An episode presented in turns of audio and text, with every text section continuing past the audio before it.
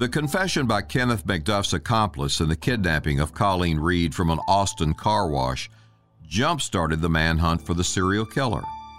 Armed with an arrest warrant for murder, the fugitive hunters launched a nationwide dragnet.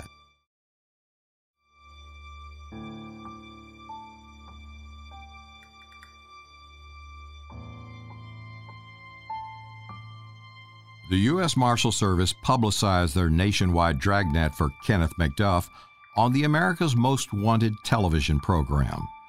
An employee at a waste disposal company in Kansas City immediately recognized McDuff's mugshot and called the police. McDuff had already been busted there in a prostitution sting using the alias Richard Fowler from a stolen ID. Parnell McNamara says McDuff worked on a garbage truck by day and hid out in a homeless shelter by night. He had been living somewhere up there, I think, a homeless shelter. He was on a trash truck. How appropriate is that? You know, a, piece of human garbage riding on a trash truck. Uh, he was worse than any piece of trash that they had in the back.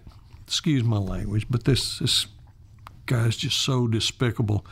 And so, anyway, uh, the Kansas City police and the marshal set up on the trash truck, and as he made his rounds, um, they arrested him, you know, at that point.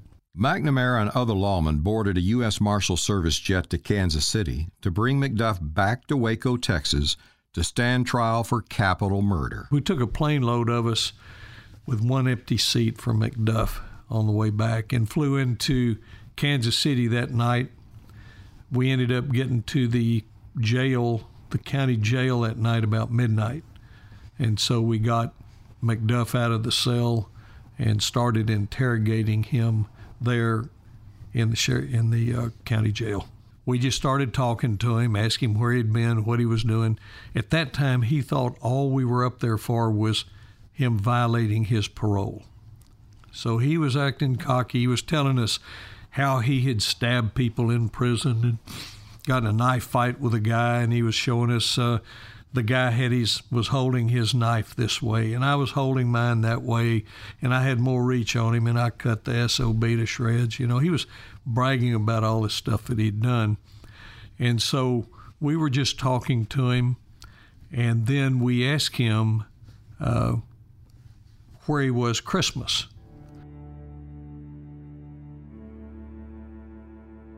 because we knew that he had been in Austin on Christmas Day, 1991, uh, looking for kids to kidnap with another thug that had already given us statements that he tried, wanted to kidnap two little girls that were on roller skates Christmas Day that were skating down the sidewalk on South Congress.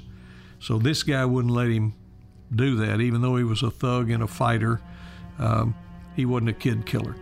Then McDuff goes to a Dairy Queen, and there's two girls on a phone booth outside, and McDuff tells his, his partner, uh, We're going to get these two kids and go. And that guy would not let him, hit him in the arm, said, McDuff, take off. We're not getting any kids.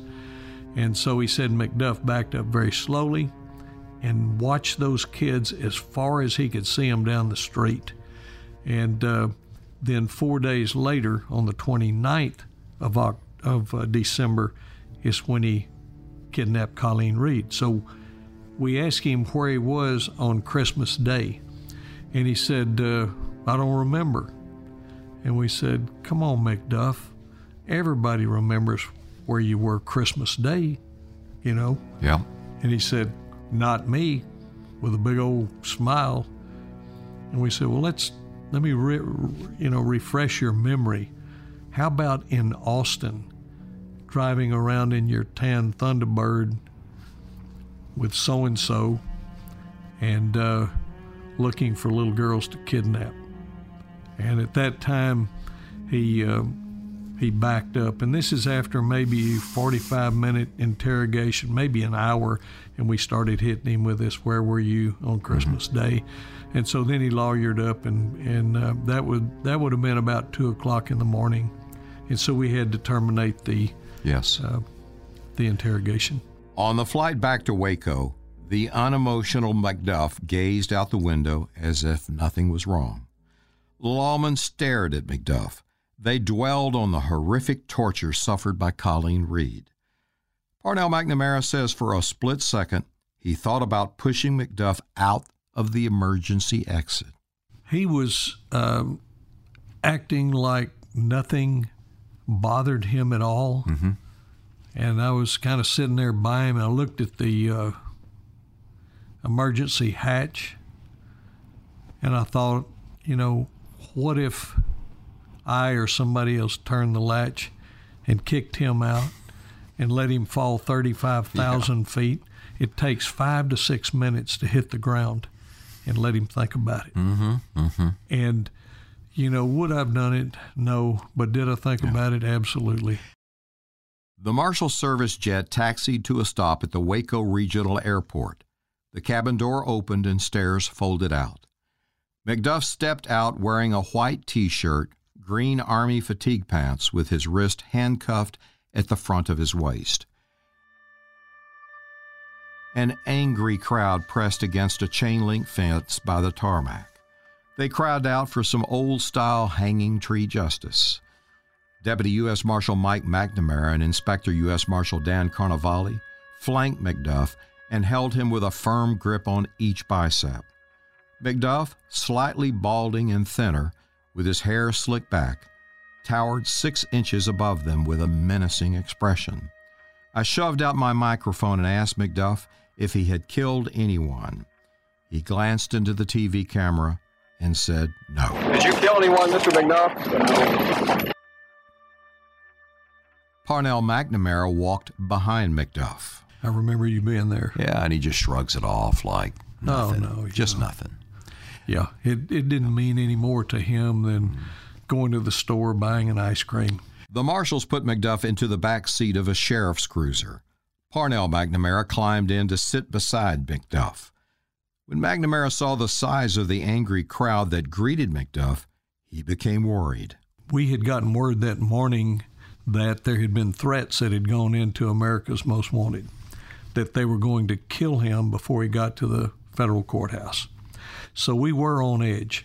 You know, uh, I'll take a bullet for a lot of people, family and good friends, but never a scumbag like this. Uh, so we were afraid that we were going to get shot on the way to the courthouse because of these threats, because so many people wanted to kill this guy.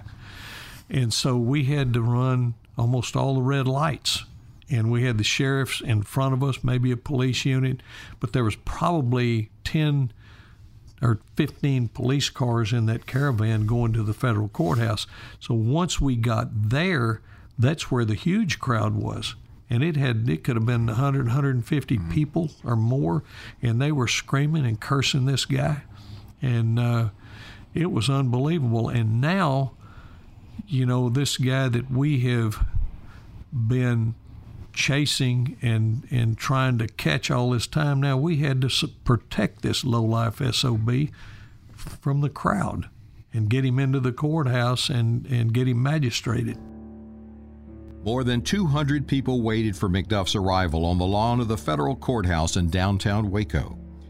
As the motorcade sirens drew closer and closer, the crowd turned into an angry mob.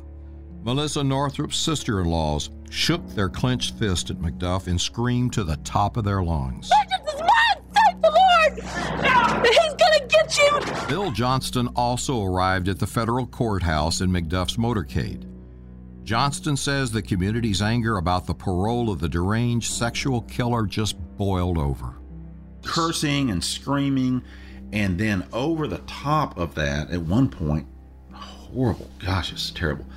I think a sister of one of his victims began screaming at him, and it was uh, it was so personal. Her her it was unbelievable, but it was a horrible. It was a it was a shocking scene because we'd been out of town didn't know what all had happened. And then when we got back there was this big crowd but it was it was really something. It was it was a little bit dangerous not in a way oh. for us but i think yeah. someone would have they would have probably stolen him and killed him had they been able to.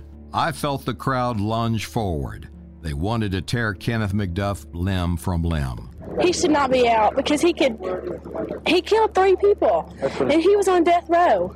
That's not right. It's not right for anybody who's on death row to be free. That is not right at all Dan Stoltz worried that shots were going to ring out and his marshals were in the line of fire. I hate to tell you this, it wasn't going to happen on my watch. Uh, the federal, the, the marshal service gave me the the authority to go out and arrest him, and then they gave me the authority and the responsibility to once he was arrested and he was in our care, custody, and control, to protect him.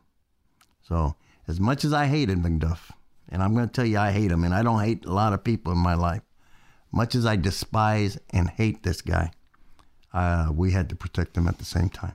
After the crowds left the federal courthouse in Waco, and I finished my live television news broadcast, Parnell McNamara asked me to come inside to the U.S. Marshal's office. A somber mood filled the room.